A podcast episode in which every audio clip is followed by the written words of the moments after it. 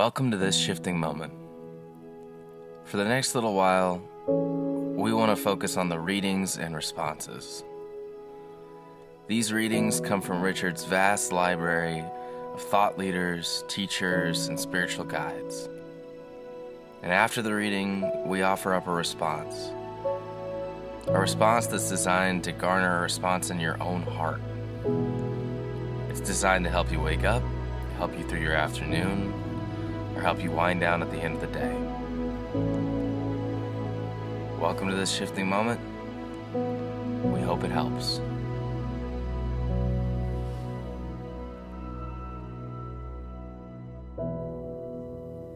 Philip Newell, a contemplative orientation. A great modern prophet of restoring balance through spiritual practice was Thomas Merton, a Trappist monk from Gethsemane Abbey in Kentucky. Merton was not calling us to monastic life. He was, however, inviting us to what he called a contemplative orientation to life. Regardless of our particular vocation, age, stage of life, marital status, family commitments, we are invited to find balance between being and doing, between inner awareness and outward engagement that will lead us to fuller fruiting of our lives and relationships. Merton said, "We are living in a world that is absolutely transparent, and God is shining through it all the time, in people and in things and in nature and events. But the problem is, we don't see it."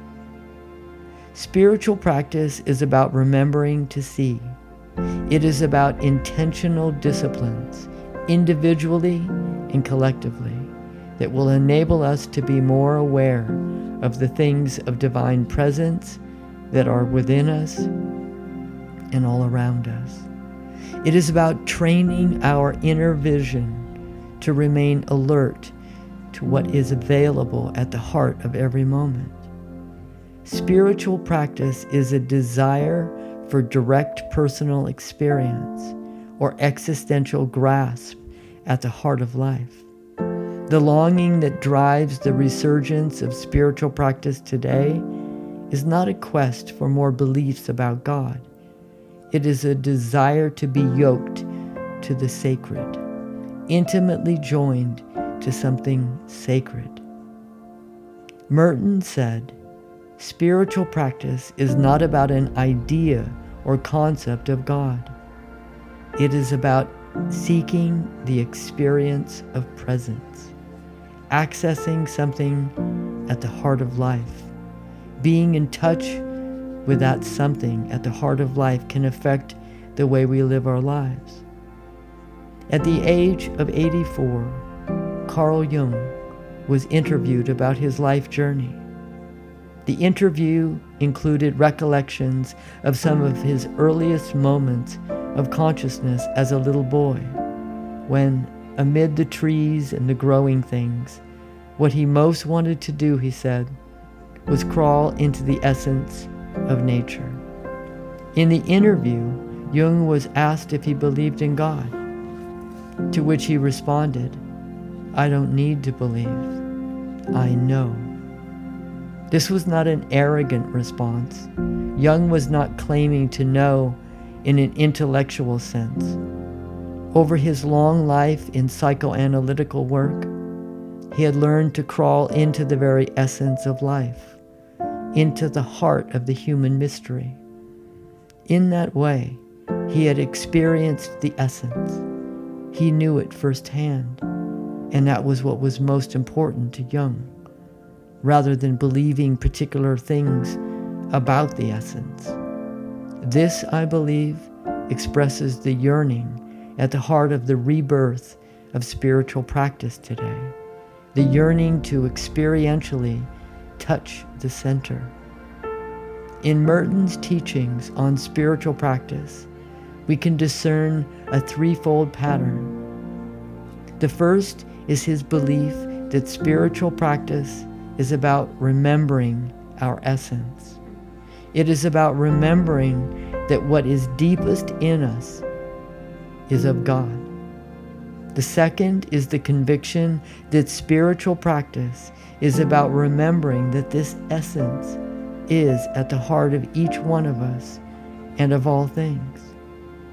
The third is his belief that we will find true strength for our work of transformation in the world only by digging deep into the foundations of our being. Enduring strength will be found not in our ego, but in our essence. In meditation, we penetrate the innermost ground of our life, allowing us to find our true meaning, not from the outside, but from the inside. It means that we identify ourselves not in terms of social status, race, religion, or sexual orientation, but by our truest identity in the very ground of our being. Merton says, we may not want to be seen as beginners in spiritual practice, but let's be convinced of the fact that we will never be anything else but beginners all our life. The first people to admit this are usually those who are most committed to the spiritual disciplines of silence, meditation, and mindfulness.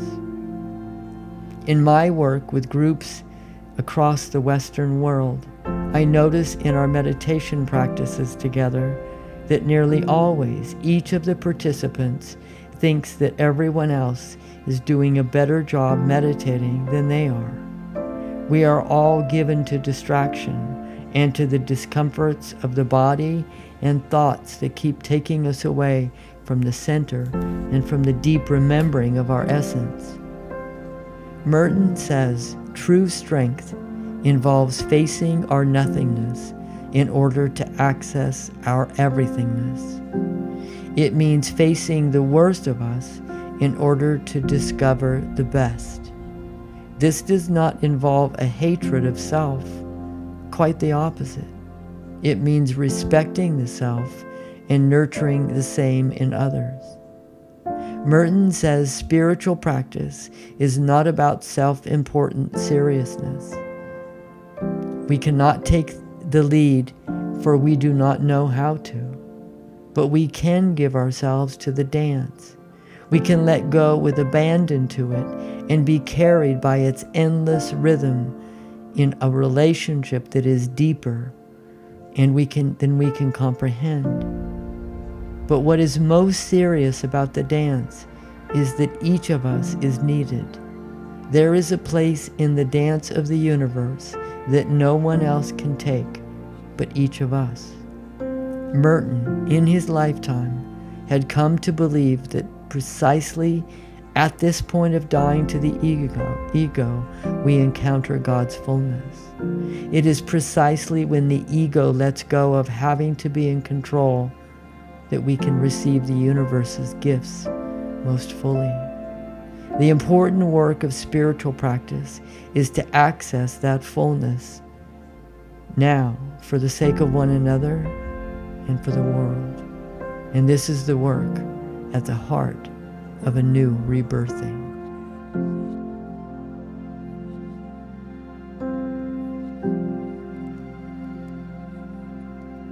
There's so much in that reading and so much we could pull apart.